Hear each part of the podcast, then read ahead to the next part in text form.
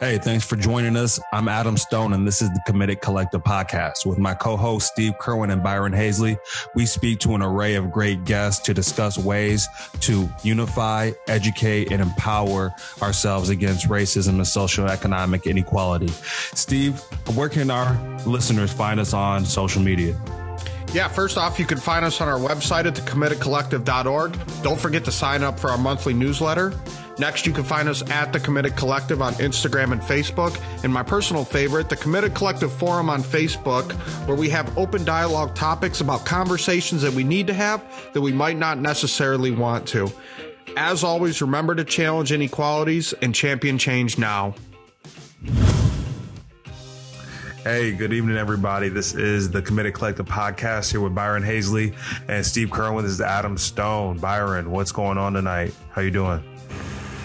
Adam, I'm happy to be back on with you guys. I'm really excited about this topic we're going to discuss. I know it's one that's very much popping up on the news. Mm-hmm. Can't wait to get into it. Steve, how are you doing this evening? before we get into that, there's something else we we have to address. If I I feel like if we're going to be the committed collective, we need to be in this for everybody always. So I'm sure you've seen the news. This was a few weeks ago. Adam, I don't know if you want me to spearhead this, but Demi Lovato came out and has said that calling extraterrestrial alien uh, extraterrestrials aliens is offensive hmm. and we need to stop. Now, all the extraterrestrials I've talked to haven't had an issue with it. Um, Neil deGrasse Tyson agrees with me and says they don't have feelings. So hang tight as I gather more information, but we might have to add another pillar and uh, make sure our, our alien sorry, extraterrestrial friends are uh, on board with us. Yeah, I mean, once we get that figured out, we'll, we'll let you head up that committee. But uh, we're we're dealing with some other some other hot button issues today, and this one actually keys up pretty well with a, recent walkout. And I know you guys want to talk more about this. And we're talking about the Dave Chappelle special, the latest Dave Chappelle special, comedy stand up special on Netflix. Uh, we all listened to. it. We said, hey, let's let's do a little homework. I love when the homework is to watch television. That's always my favorite. So uh, we all had a little homework to to watch the special. And uh, I know you guys have some thoughts on what happened, and especially in light of the walkout, uh, the transgender LGBT community solidarity. Uh, uh, walkout on Netflix. Over a thousand employees, Netflix employees walked out recently, and you know that's all tied to this special. So, Steve, what were your thoughts when you read? You know, what did you think of the special itself, and then when you saw the the backlash and the walkout happen, you know, what what did you think from all that? Um, I think the you know you're entitled to your own opinion. You get freedom of speech, but you don't get freedom of repercussions. And I, I am going to go a lot of different ways, and I know we'll come back, so I won't just keep going and going and going. But you know, I compared Chick Fil A on the last show, and I said, had it been Long John Silver's, they'd be all be a Dollar General by now, and most of them probably are. But Dave Chappelle is one of the most iconic comedians of all time. If you ask a millennial to rank their favorite comedians of all time, Dave Chappelle is going to probably be top three. And he, this was Family Feud, he'd probably be number one. You are not going to cancel Dave Chappelle. Um, I think it's warranted what was said. I think he's had a war uh, with the transgender community for quite some time.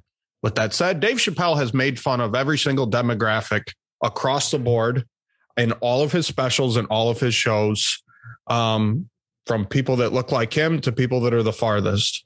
So I thought he was very uh, edgy, would be a light way of putting it uh, for the special. I think he got his opinions across. Um, he made it clear that you know people attack him that he just does it for money. He walked away from a lot of money on Comedy Central, so he goes at the beat of his own drum. Um, you're not going to cancel Dave Chappelle, and unfortunately, the the transgender community came at him as well, but that is going to increase his pocketbooks as well as Netflix, which gained 4.4 million subscribers this quarter to close the quarter, which is double the projection. Now, Squid Game's going to play a big portion mm. in that as well. But I could go deeper. Um, and I and I probably will, but I would love to get your guys' opinions. Hayes, what do you think? You know, I I watched that special and I watched it with a friend of mine the first time I watched it. I've actually watched it twice now. But the first time I watched it, I watched it with a friend of mine and he was cracking up laughing. I'm watching it and I'm like, ooh, damn, ooh. You know, um, and, uh, you know, I'm a black man hearing these jokes and I'm just like, ooh, tread lightly here. But he was stomping with elephant feet.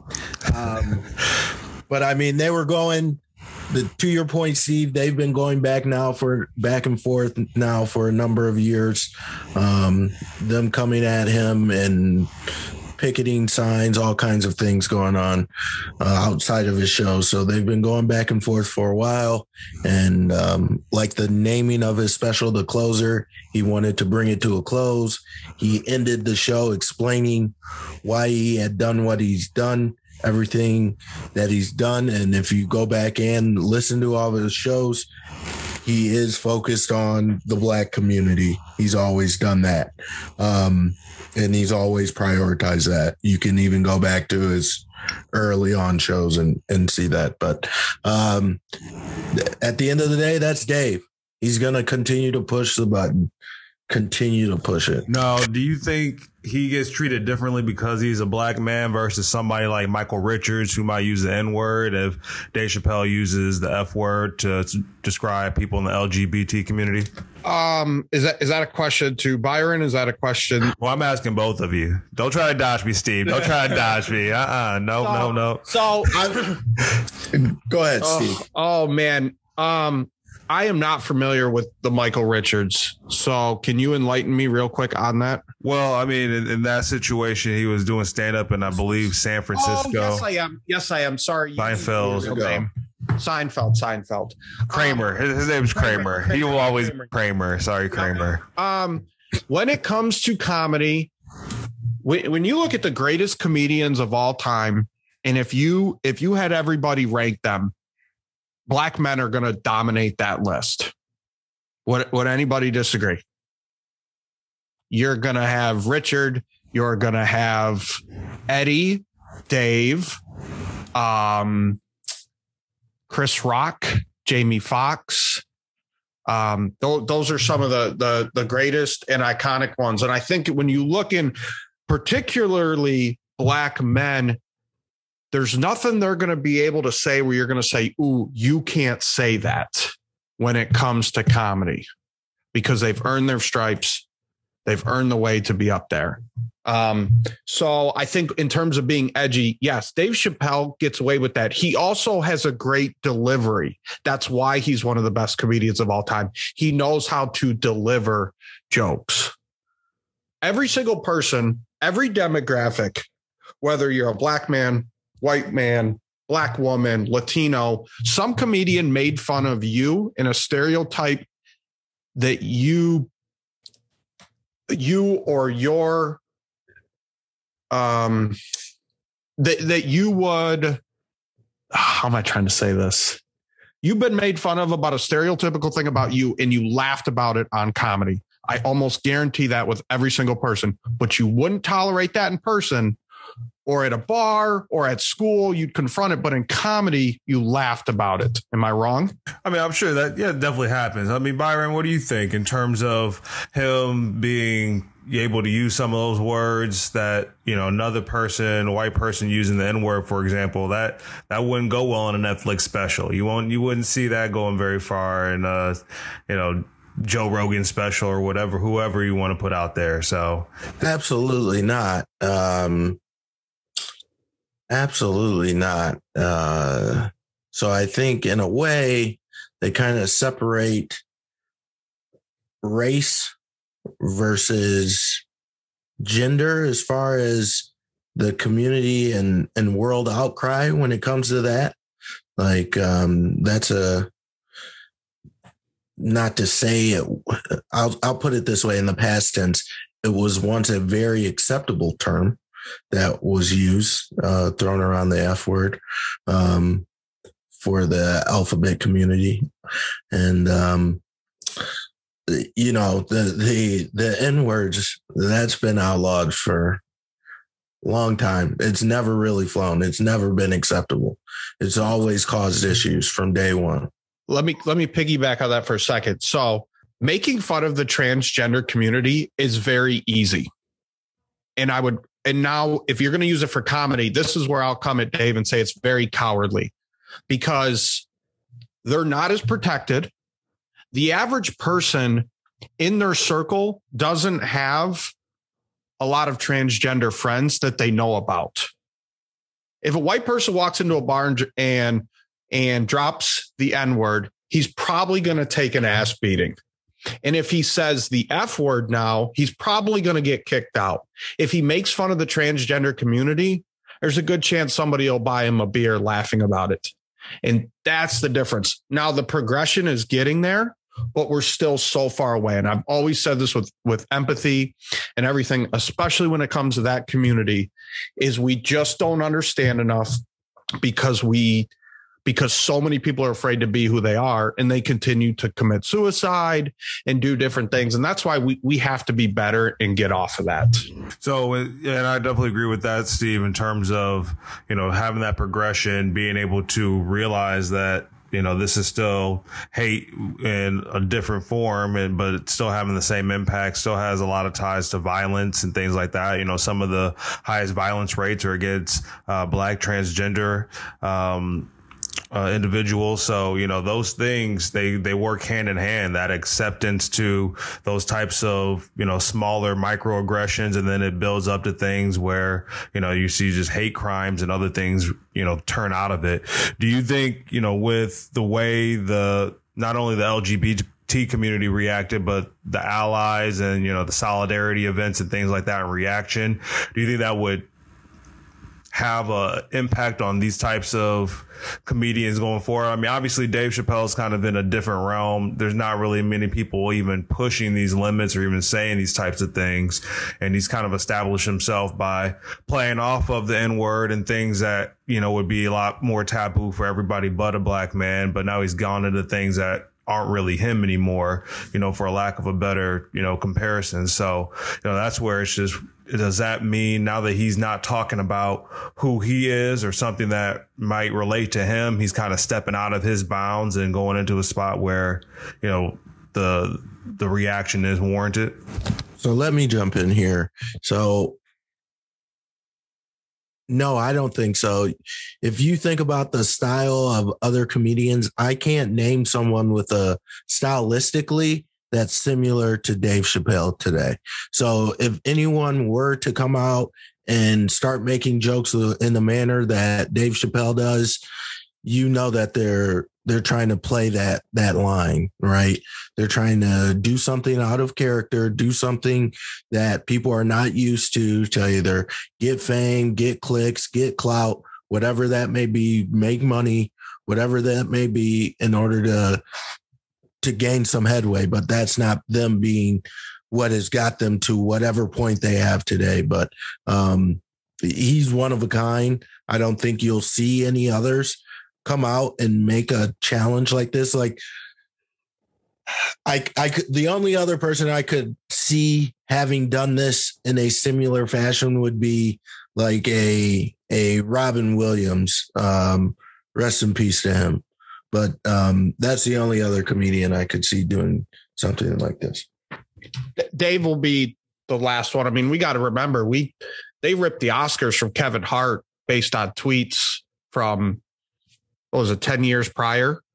But Kevin Hart was also in every single movie. Kevin Hart was the best comedian when Dave was on hiatus. He was probably number one. And then he did every movie and we got sick of him. So he was easy to kind of throw away. Jon Gruden got threw away because he's a wildly mediocre coach who has a high personality and he's in there. Had Jon Gruden won multiple Super Bowls with the Raiders the last few years, he would still be the coach today. They would have fought for him, apologized, done all these different things. So it's going to end with Dave. This will probably be the last. There's always going to be edginess in comedy, Um, but this was probably the the final, you know, when you go back and look at Eddie Murphy, Raw, and Richard, and some of these other ones, I mean, they're they're pretty ruthless, and mm-hmm. it's going to end with Dave. We probably nobody will be able to make it like he did. Like Byron said, he's an anomaly. Yeah, I think one thing that you know I, I got out of the the special is that he tried to even when he was making you know stories and bringing in some remarks about the transgender community, he usually tied it somehow to race, where that person, you know, had an altercation with them and then, you know, would try to call the police or do something like that because they were a white transgender individual and, and they were able to kind of assert their race when necessary for protection. So, you know, he mentioned, use the words jealousy when, you know, describing why he made some of the jokes or how some of the jokes were framed, but they usually were tied to the white transgender community versus the black transgender community. Not that it makes it any better or worse, but you know, I think he does justify it that way when he talks about you know makes these stories and things like that. But um, you know, I agree. I mean, with thing, events like the solidarity movement and you know a walkout of that size, it, it makes it very unlikely for somebody to come in brand new and try to make this his way to come up and, and come up through the ranks. You know, and anybody else at this point just be inauthentic. And I love the solidarity movement. And Netflix has the opportunity to do it right. I mean, they're still a business. They put a special up that people can't stop watching. And it's being talked about everywhere. It's so many people are going to watch it. But you have, and and I haven't looked, but if I was Netflix, I would put up because you could always look on Netflix and say, "We saw you watch Dave Chappelle. Check out." And they should put documentaries or movies centered around the transgender to educate us society that doesn't follow along to be able to go and see you know the good or the struggle um, to become allies. And that would be the way netflix could do it right and to broadcast it. Um, they're not going to pull it. Like i said they may after a while but by the time they do it'll be uh, after they loaded up all the Brinks trucks and, and pulled them out of the parking lot. If they pull it, it's going to be because Dave said so. It won't be for any other reason but Dave coming out and saying, you know what, let's just pull it down. Um, but to your point, I definitely think that they could follow this up with some documentaries um, with individuals in the transgender community kind of show their path, not in a, a fictional way, but a true way, true truest sense to it, showing people the real lives of things that people go to, maybe some family members, if they could get some that have experienced loss because of it, and just kind of reflect on their child and and how they had to manage the situation. I, I definitely think there's an opportunity there. Yeah. And I think, you know, there are comedians out there that they can give specials and things like that too, to give them a platform that can make some sense there too. Um, and as we get kind of wrapped up here, I do want to get your final thoughts just in terms of how you see this as overall in terms of, you know, fighting that common fight toward equality. How do these types of things impact positive, negative? You know, I think we talked about ways that they can spin this Netflix from you know more of a media perspective and you know just from an optics perspective but what are some things and thoughts that you guys have in terms of ways that this helps that common battle or hurts that battle and, and ways we can get around that and alleviate that yeah i I think more good, I think a lot of good is going to come out of this. And there is one thing that Dave said that I felt hit me hard because I've said this word over and over and over again, but I don't know if I said it this way. And he said, empathy goes both ways. And we have to remember in the struggle, when you're fighting for uh, equality, you have to look at the other person's perspective. And I think unfortunately the transgender community is not going to be able to take to social media and try to drag people through the mud and try to cancel people. It's not going to work. It's going to backfire. It's worked in some situations. I think that's a horrible way of doing it anyway, right? That's why we started this organization. We have these amazing guests. We have different, you know, issues with the whole George Floyd. You and Byron could have took to Twitter and just ripped apart everybody retweeting people that had racist tweets from 10 years ago. Would that have done anything, would it have done probably the most minuscule things? Taking positivity out of situations. Empathy has to go both ways. I think we as a society need to do better understanding the transgender community and their struggles that we don't understand. We should all have been so fired up over the bathroom bill that came in from North Carolina. That was horrific. That was vile. And that it was so disgusting and it was filled with pure hate because we don't understand.